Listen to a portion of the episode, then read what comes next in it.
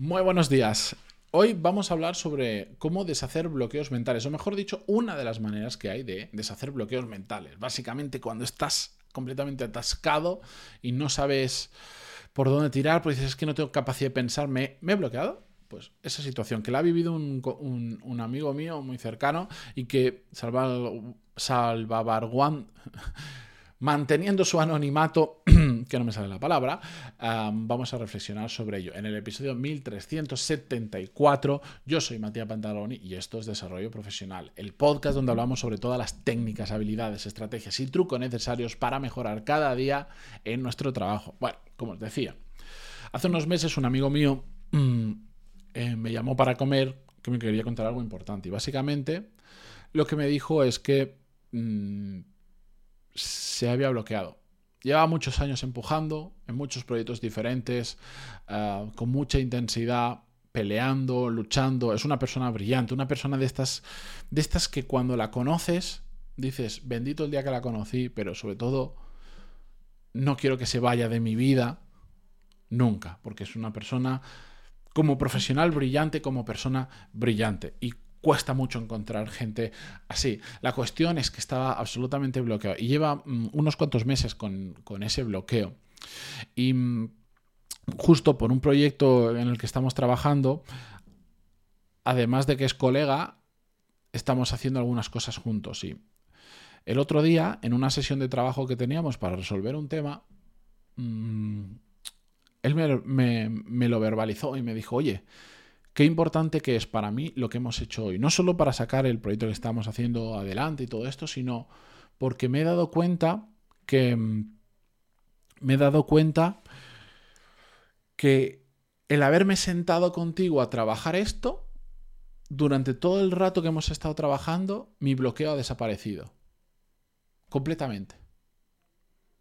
Y sé que cuando terminemos y me vaya, voy a volver atrás pero voy a volver un poquito más adelante. Voy a haber, haber dado un progreso. Y él me lo decía, me lo verbalizaba, así lo, siento.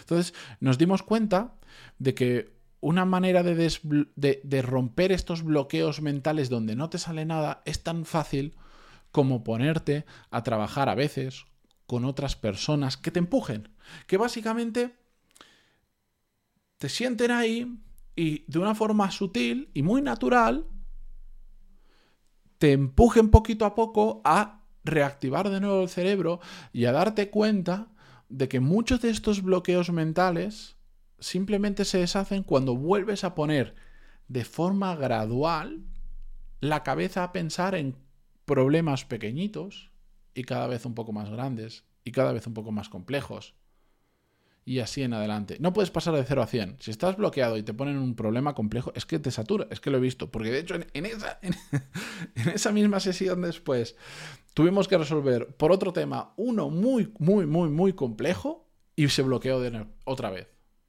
Completamente. Joder, pues yo me llevé un aprendizaje brutal de esa sesión.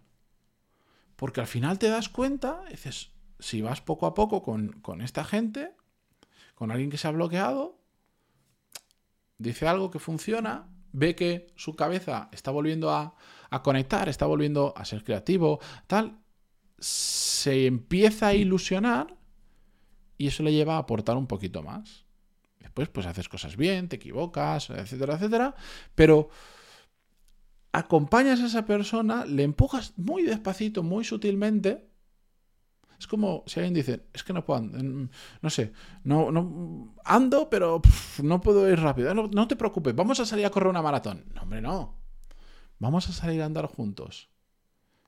Y sin que te des cuenta, yo voy a empezar a andar un pelín más rápido. Y sabéis, ¿no os habéis dado cuenta? normalmente los grupos de personas em, suelen andar, suelen encontrar una velocidad de andar. Eh, yo, por ejemplo, soy una persona que, por, porque soy alto y tal, ando bastante rápido. Después hay gente que anda bastante lento. Cuando vas andando en grupo, todos andan a la misma velocidad normalmente. O hay un grupo que anda a la misma velocidad, aunque hay uno más alto, uno más bajito, uno más deportista, uno menos, uno más activo, otro más, más, más tranquilito. Pues esto, porque te terminas adaptando. Y si tú lo haces con un poco de intención, empiezas a andar un pelín más rápido y el otro, sin darse cuenta, te empieza a seguir el ritmo, pero cuando es muy sutil, Y pasa un rato y le dices, ¿tú te das cuenta a la velocidad que estamos andando ahora versus comparación con la velocidad a la que empezamos a andar? Ostras, pues no me he dado cuenta. No me había dado cuenta que ya estoy andando más rápido. Un poco más rápido, no mucho, pero un poco más rápido. Y te ilusionas. Y así poco a poco vas cogiendo el ritmo y vas deshaciendo ese bloqueo mental. Mm.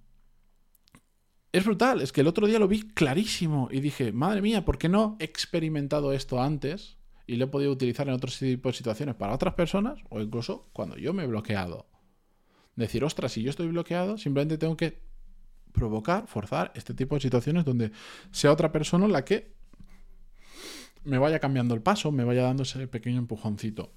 Acción, acción, acción, pero con otra persona. Porque cuando estás bloqueado, acción, tú solo cuesta muchísimo. Es una fuerza de voluntad, una motivación que necesitas. Tienes que, tienes que romper tantas barreras mentales que es muy complicado. Pero cuando lo haces con otra persona, que además sabe hacerlo o, que, que, no te fuerza para nada, yo entiendo la. Yo no, fue una sesión terapéutica planteada de esta forma, fue una puñetera sesión de trabajo.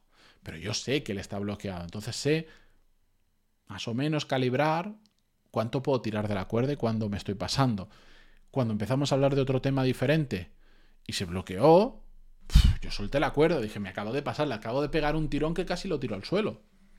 Y solté la cuerda y dije, mira, no te preocupes, vamos a hacer esto, esto, esto y ya está. Y, y chimpum, da igual. Nada, simplemente quería compartir, episodio cortito, no pasa nada. Eh, quería compartir esta experiencia con vosotros em, y sobre todo conocer vuestra opinión. Si, si me queréis escribir, pantaloni.es barra contactar. Y no solo me podéis contar vuestro caso, eh, dudas que tengáis, si queréis compartir sobre algo que cuento decir, ah, a mí me ha pasado esto, o yo creo que también se puede hacer así, o, no estoy de acuerdo, no pasa nada. Pantaloni.es barra contactar y yo encantadísimo de responderos. Respondo a todo el mundo a veces con mayor agilidad, a veces con menos. Esa es la realidad. Pero respondo todo el mundo. Así que, nada, dicho esto, muchísimas gracias por estar al otro lado, como siempre, una semana más escuchando fielmente el podcast, también para los que estáis en YouTube y escucháis eh, las cosas que también digo por YouTube. Como os decía esta semana, espero que el domingo pueda estar el vídeo subido, depende de que yo lo grabe, depende que a Lorena le dé tiempo eh, a editarlo, de que lo revisemos, de que le demos la vuelta, que hagamos la miniatura, la descripción, mil cosas que hay que hacer, mucho más difícil que un podcast. Pero nada, ahí voy a estar. Si no es en el podcast, es en YouTube. Si no es en YouTube, es en el podcast, en la newsletter, pantaloni.es para apuntaros. Y la semana que viene volvemos con más. Adiós.